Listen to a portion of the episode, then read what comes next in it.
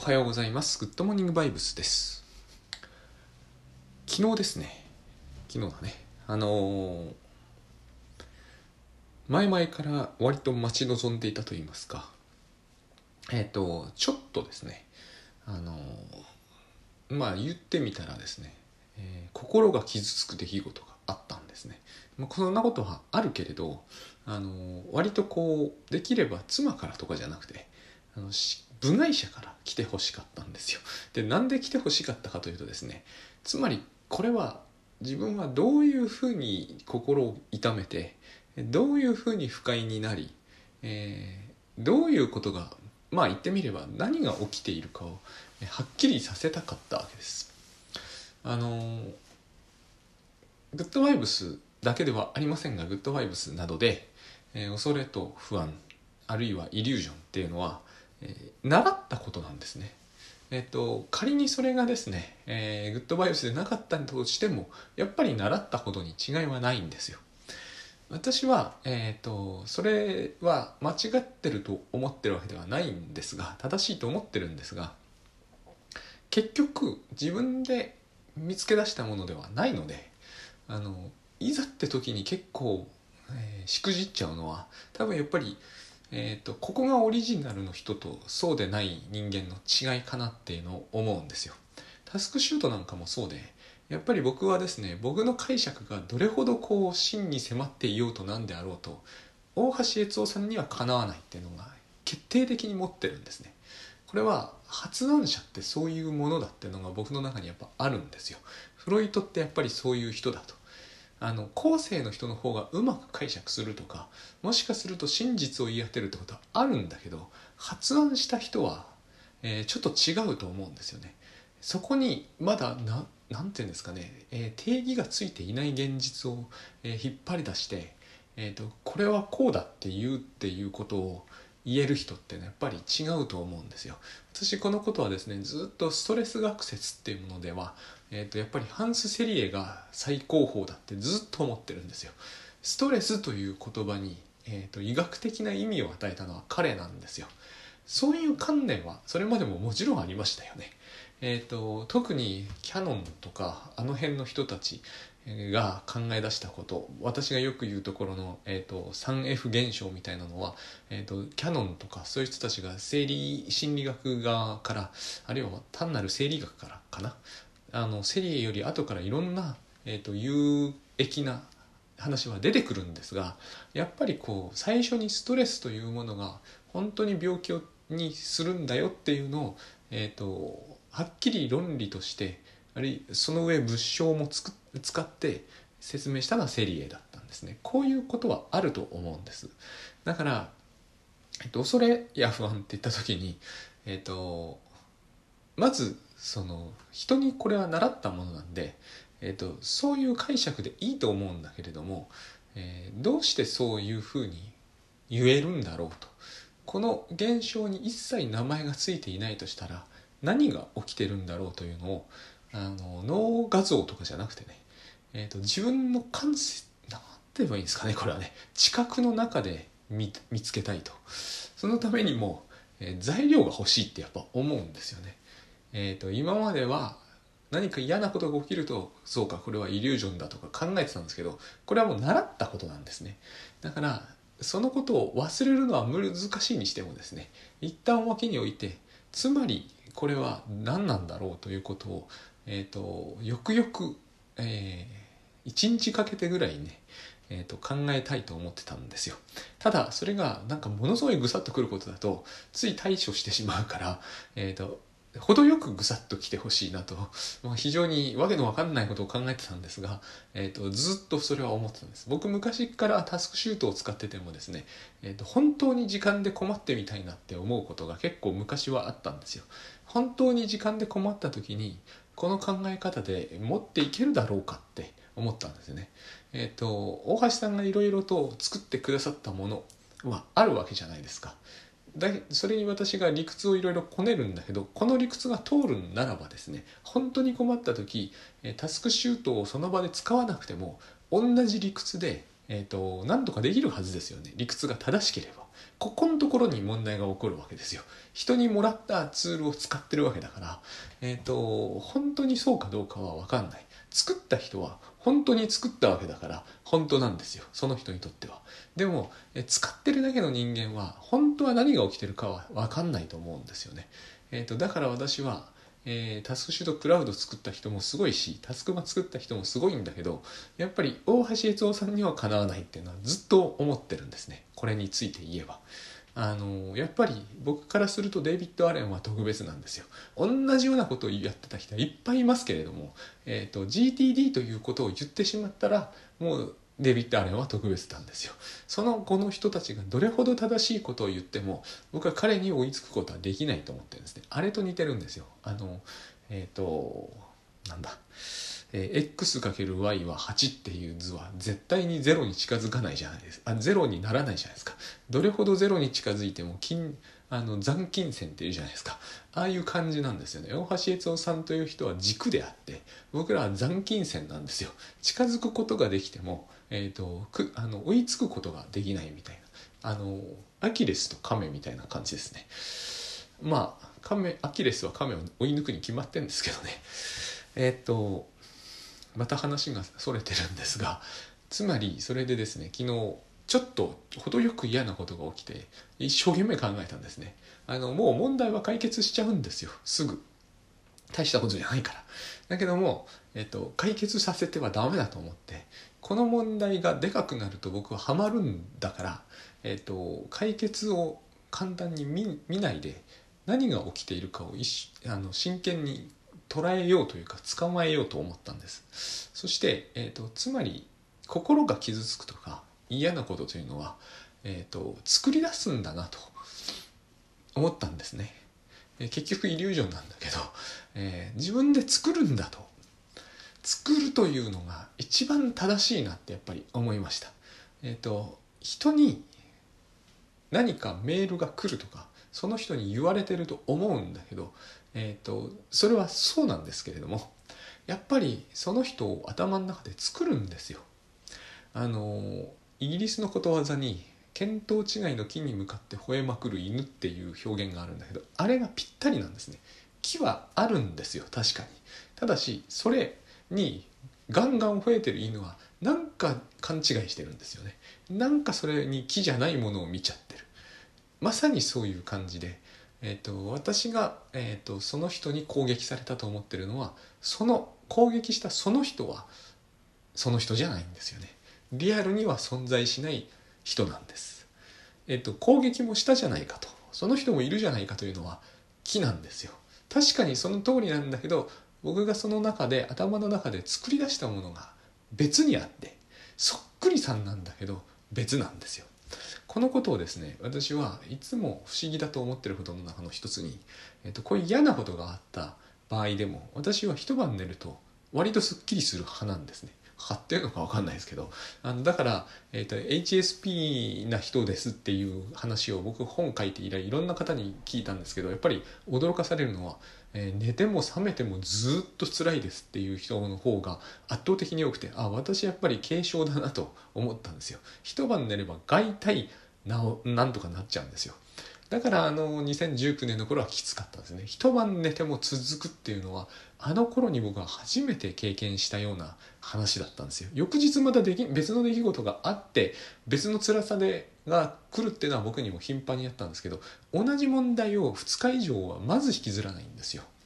で、なんでなんだろうって思ってたんですね。そしたら非常に面白いことに、昨日夢を見たんですよ。まさにそのメールに関連するような夢なんです。全然関係ないんだけど、えーと、でもまさに僕は分かるんですよ、当人だから。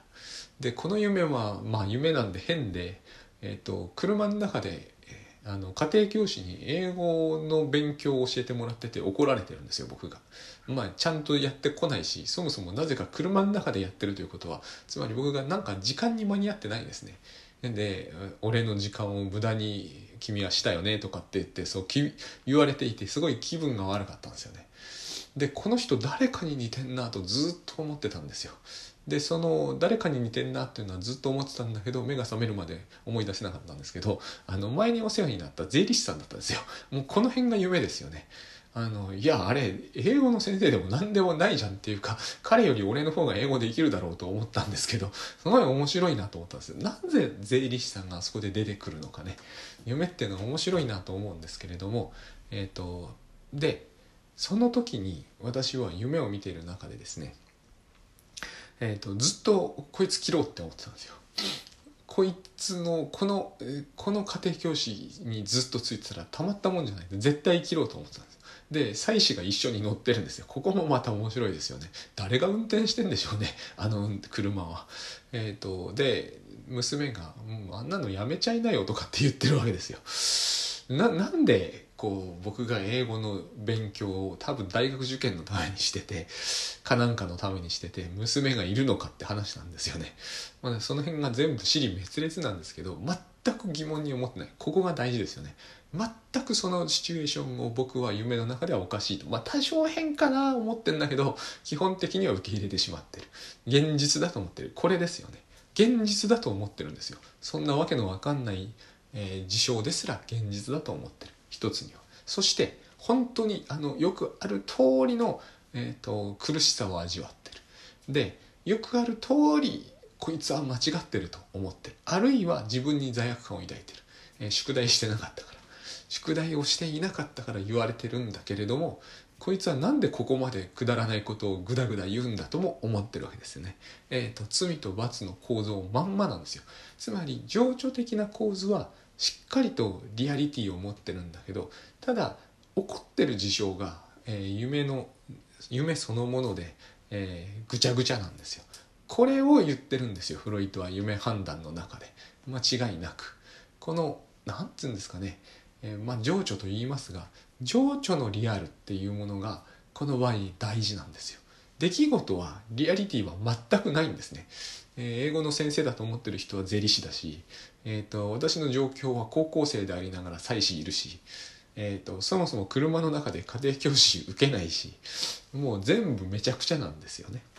だけどお前俺の時間を無駄にしたってその先生言ってるんですよ。このセリフよく聞くじゃないですか。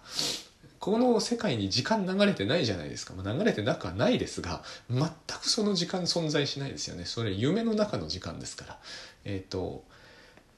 こういうもんだと僕は思うんですよね。僕らが時間だと思ってるものってのはこういうもんだし、あのリアリティを書いている。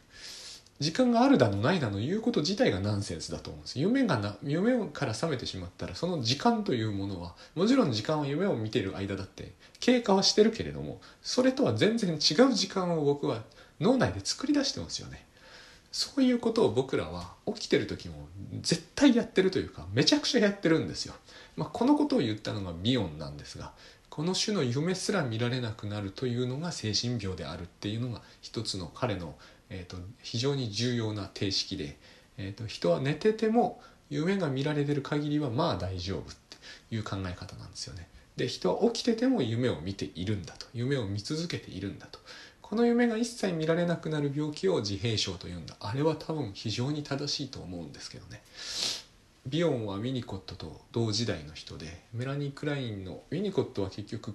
まあ、えー、感動されちゃうんですけど、ビヨンは確かされないんだよなと思いました。このさんにんの関係もえっと本当あの読み物としては面白いんですけど、またそれてますが、ま、まさに夢判断というものを彼らはベースにいろいろ考えたんだなというのを感じます。すごく。で起きてても僕ら知覚という素材を使って夢を見るんだけれども、えー、とこの夢が見られないと社会生活は営めないんですよ。夢ですからね、間違いなく。赤信号で止まれってのは夢ですよ。で僕らはそれを信号だとか象徴だとかって説明したがりますが、あの大概の車ももうピタッと止まるじゃないですか。まるでそれを現実であるかのような顔をして、現実なんだけど、つまり夢を私たちは現 夢, という夢を見る機能というものを使って現実を認識して、えー、と生活を営むんですよ。いやここであれはただの赤色じゃんと言って平気で進むっていうところに非常に自閉的なものがあったりします。それはエゴイストとかではないですよね。何かが何かが機能していない感じがやっぱり人間としてはしている。例えば私一時からですね、急にあのーうん、まあ何でもいいんですけれども、例えば大橋さんがサングラスしてきたとするじゃないですか。別人に見えるんですよ、自閉症の人には。全く違う人に見えてしまう。これはでも正しいですよね。いつもサングラスをしていない姿を見ているわけだから別物ですよね。同じだっていうのは夢なんですよ。夢機能を使って同じだという。僕らはサングラスをしていようと同じだなどとは考えないですよね。同一人物であるということを自明のものとして受け止める。でもそれが同一であるかどうかっていうのは確定している事実ではないはずです。哲学者がそういうことをよく言いたがりますが、でも哲学者は同一人物だと思って見てるんですよ。自閉症の人は本当に別人だと思っちゃう。でもその見方ってのはある意味非常に正しいんですよね。知覚像としては大きく違っているんだから別のものとして受け止めるという脳の処理をしたとして、それが間違ってるとは言えないはずなんです。ただ人間社会はそのようには考えない。だからあの夢を見る機能ってのは大事なんだけど、僕らのこの夢見の機能というのはそのこの社会生活を営む時だけ使うわけでは決してなくて、ある意味そういう言い方もできるんですけど、えっとありもしない現実を作り出す、そもそもありもしない現実を作り出す機能なので、えっとありもしない現実を自在に作り出す。僕の夢がまさにいい例です、えー、税理士が運転をして、えー、英語の家庭教師をやってるわ、えー、そこにありもしない時間の概念を持ち込んでるわ、えー、しかも、えー、私は何をやってる人間なのかよく分かりもしないんだけど、英語の先生に習ってると思い込んでいて、そいつをクビにしようとまで思っている。でですね、言うまでもないことですが、目が覚めるとパッと全ては消えますよね。そんな人はいないし、そんな税理士で兼家庭教師の人って僕の僕にとって今はそもそも存在していないし、えっとでしばらくかかったんですよ。この人なん誰だったっけなと思って、で、えー、とそれが分かった瞬間にもう全てが完璧に消えるわけですよね。まあ、それその前の段階ですでに目が覚めた瞬間に全てが消えますが、つまりイリュージョンですから、当然そこにあった、えー、クビにしなければならんという気持ちも、えー、悔しいという気持ちも何もかもが一切消滅する。これがグッドバイブスですよね。イリュージョンから晴れれば一瞬で消えるんですよ。これを晴らすために時間の経過とか心の努力とか訓練とか一切本来いらないんですよ。夢から覚めさえすればいい。だから倉園さんがよく言うことは全く本当なんですね。えっと怒りというのはイリュージョンなんですよ。怒っていて罰さないともうダメだと、絶対これは良くないと、自分が悪になるかこいつを悪にするかの二者択一だとしか思えないんですよ、あの夢を見ている限りは。でもそれが夢であれあ れ, あればですね、えー、と自分が罰されるかこの人が罰この人を罰するかどっちかしかないという事実自体がないんですよ。で、えー、とあると思い込んでいるというのがどれほど強力なものかっていうのをあの夢が教えてくれてるんですね、私に。えー、あれに比べれば昨日、昨日起こった、えー、ちょっとしたあの心が傷つくと思い込んだあれはナンセンス極まりないですよ。英語の宿題をしてこなかった時の、あのー、私の高校時代にあった、えー、経験に比べてみれば、あんなメールは別になんてことはないわけですよ。えーと、というよりも何よりもやっぱり夢なんですね。作り出してるんです。これが目が覚めてる時の方がより現実的に思えるのはもちろん当然です。そう思えなかったらやばいですよね。でも、えっと、ここがまたそうなんですけど、程度の問題じゃないんですよ。だってそれが夢である限り、それがどれほどひどい夢であろうと、えっと、ちょっとした夢であろうと同じですよ。えっと、覚めてしまえば同じです。それは存在しなくていいものというか、存在しようのないものです。よく私思うんですよね。夢って地名がはっきりしない。なぜならそんな場所はないから。人名もはっきりしない。そんな人はいないから。つまり、えーと、存在しなくていいというか、存在できないんですね。えー、現に、えー、あの、あの人の構造、あの、その私を車の中で叱った人の構成は思い出せます。なんとなくね。あの人とあの人とあの人だ。でもあの人とあの人とあの人を三者合体させることは不可能なわけです。で当然ですが、そのような宿題自体がなかったわけです。夢ですからね。だからそれをしなかったという事実もないわけです。夢ですから。で、時間を、彼の時間を無駄にしたという事実もないわけです。彼がいないんですから。こう、これがですね、えーと、私たちはリアルでもやってるんですよ。気づくことが難しいかもしれない。えーと、睡眠から目が覚めるほどパッとは消えませんからね。でも間違いなく夢なんですね。同じ情緒状態を作り出すことはできるんです。ただし、えーと、それが夢であるということに違いはない。リアルであると思ってるのは、リアルであると思わなければやばいことになると思ってるから、ただそれだけなんですね。リアルであると思い込んでいることで、えーと、自分が少しでも危険から回避できると。結局全てグッドバイオスで言ってる通りになっちゃうんですけど、えーと、防御なんですが、そして不安と恐れからイリュージョンを作ってるというのも全くそのまんまなんですけど、でも僕がこれを、えーと、曲がりなりにも昨日ですね、えーと、理解できたというのが一つの出来事なんですね。えっと、いつもやってることだったんですよ。多分夢見てすっきりしてたんですね、私は。夢ってそれがどんな夢であっても夢じゃないですか。夢から覚めるという経験が、えっと、よく似てるなと思わせる何かがあるんですよ。えー、クレームだろうと攻撃だろうとメールだろうと全部同じです。同じじゃなくてそっちはリアルだろうと思うんだけれども、同じなんですね。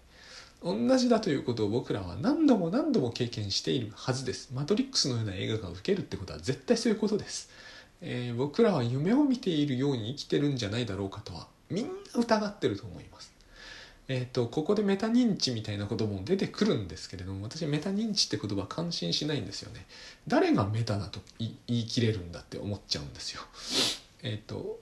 メタだと思ってること自体夢かもしれないでしょって言いたくなるんです。現に私は夢の中で、えーと、私が私を観察していると思い込んでいた時があるんですよ。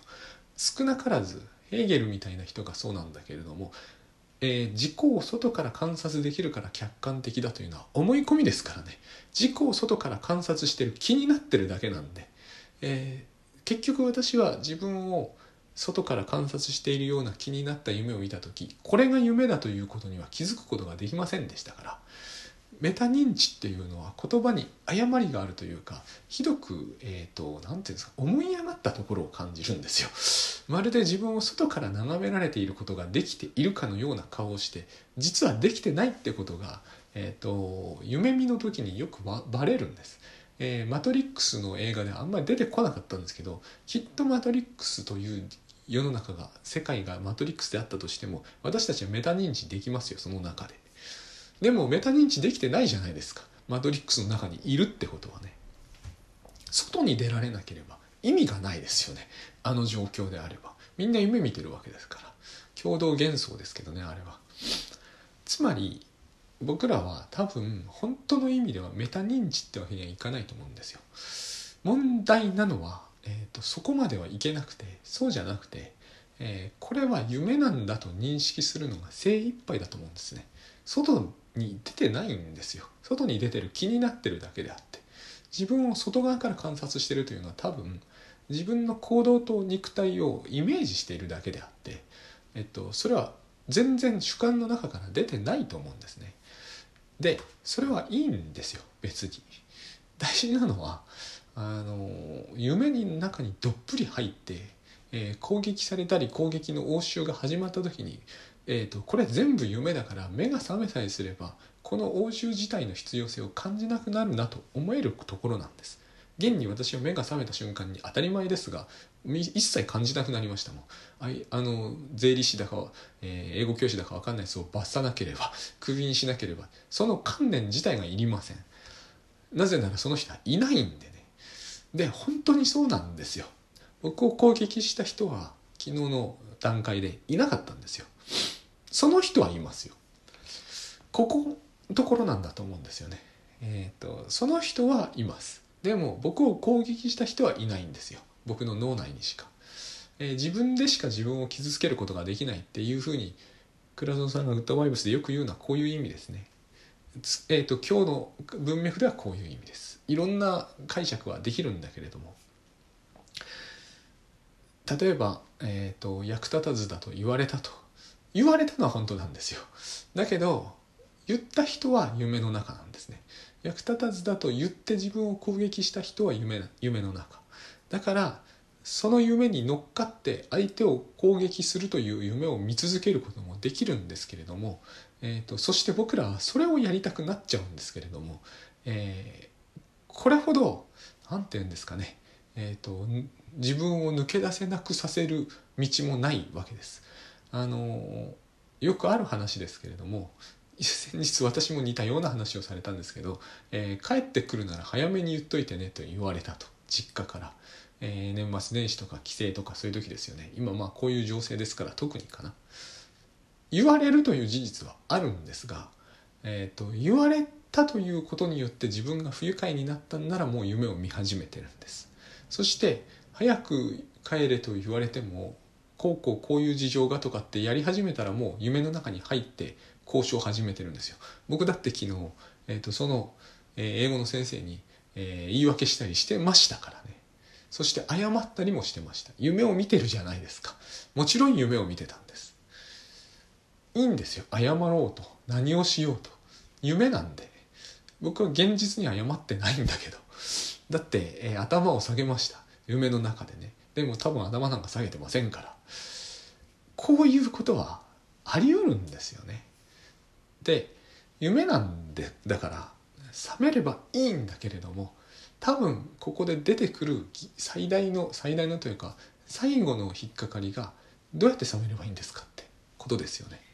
えー、グッドワイフスファクトリーに入ってくださいと私は言いたいんですけれどもね、あのー、オンラインコミュニティがあります。倉園慶三さんとやってます。初月無料です。あの シーエム しようと思ってこの話を始めたんではなく、今気がついたことなんですけどね。そういえば冒頭で言わなかったなと思いました。えーと、ただ、えー、オンラインコミュニティに入って無料で一回夢を覚める経験をしてみればですね、えーと、それなりにスッキリされるはずだと僕は思いますけれども、えーと、初月無料だとしても嫌だっていうお話であればですね、メタ認知じゃダメだと僕は思います。覚めないと思います。そうではなく、えーと、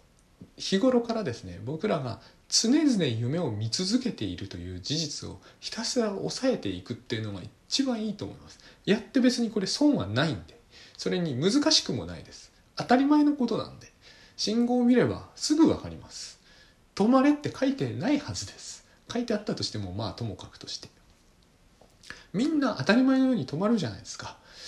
夢を見ているはずです。もうそういうことはいくらでもあるじゃないですか、僕らの身の回りに。一言誰かに何かを言われて、それに何かを追加して、それに対してある現実が起きたと思ったら、もうこれは完璧に夢ですよね。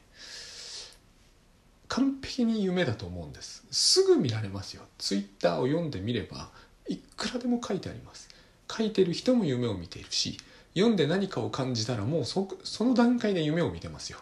そうじゃないとおかしいじゃないですか。あのあれを見ることによって現実がそこにあると思うっておかしな話ですよね。どう見てもそこに現実はないです。相手がどういうつもりで書いたのかだって知らないはずですし、そもそも相手の人が今の時代なんて、えっと、ボットかもしれないじゃないですか。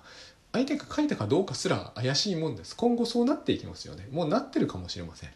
えっと、機械が書いただけかもしれません。何の気持ちも持たずに、何の気持ちも持ってませんからね。フェイクニュースだって全部そうですよね。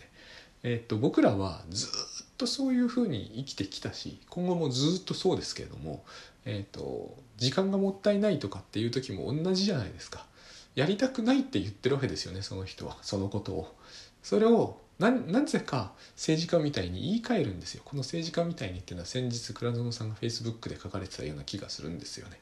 えっと、政治家みたいなんですよ、僕らは。えっと、時間の節約を、実際にそれをやるのにじゅうななふんかかったとして、タスクシュートみたいに記録してれば分かりますから、じゃあそれをやる代わりにじゅうななふん何をしたかっていうのを記録したら面白いと思うんですよ、ちょっとは。えー時間を有効に使うわけじゃないんですよ。やりたくないことはやりたくないんですよ、どんな時間の使い、使い方であっても。僕らとただそれをそうは言わないんです、えーと、そんなことはやりたくないですってなぜか言えないんですよ。時間がもったいないって言うんですよ、私の、えー、夢の中の英語の先生みたいに。俺の時間をどうしてくれるんだって俺はいねえよって話なんですよ。そんな時間はないんです。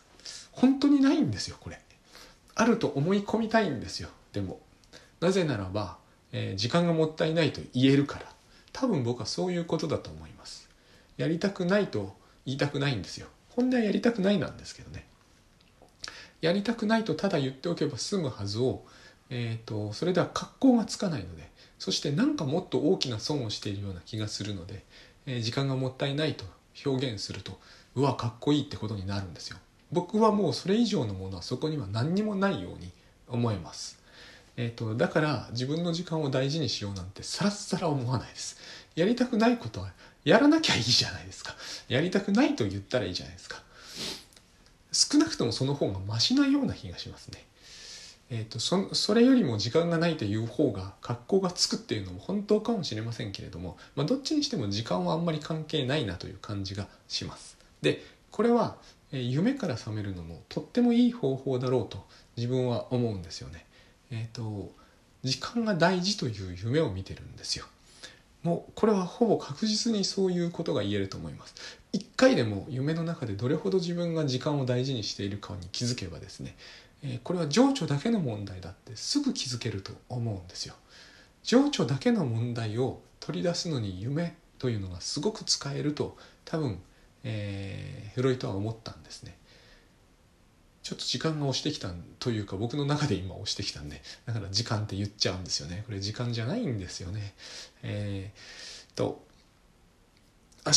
日同じ話ができれば、同じじゃないんですけど同じような話ができればいいなと思うんですけど、フロイトの夢判断の中にイルマの注射の夢という非常に面白い話があるんですよ。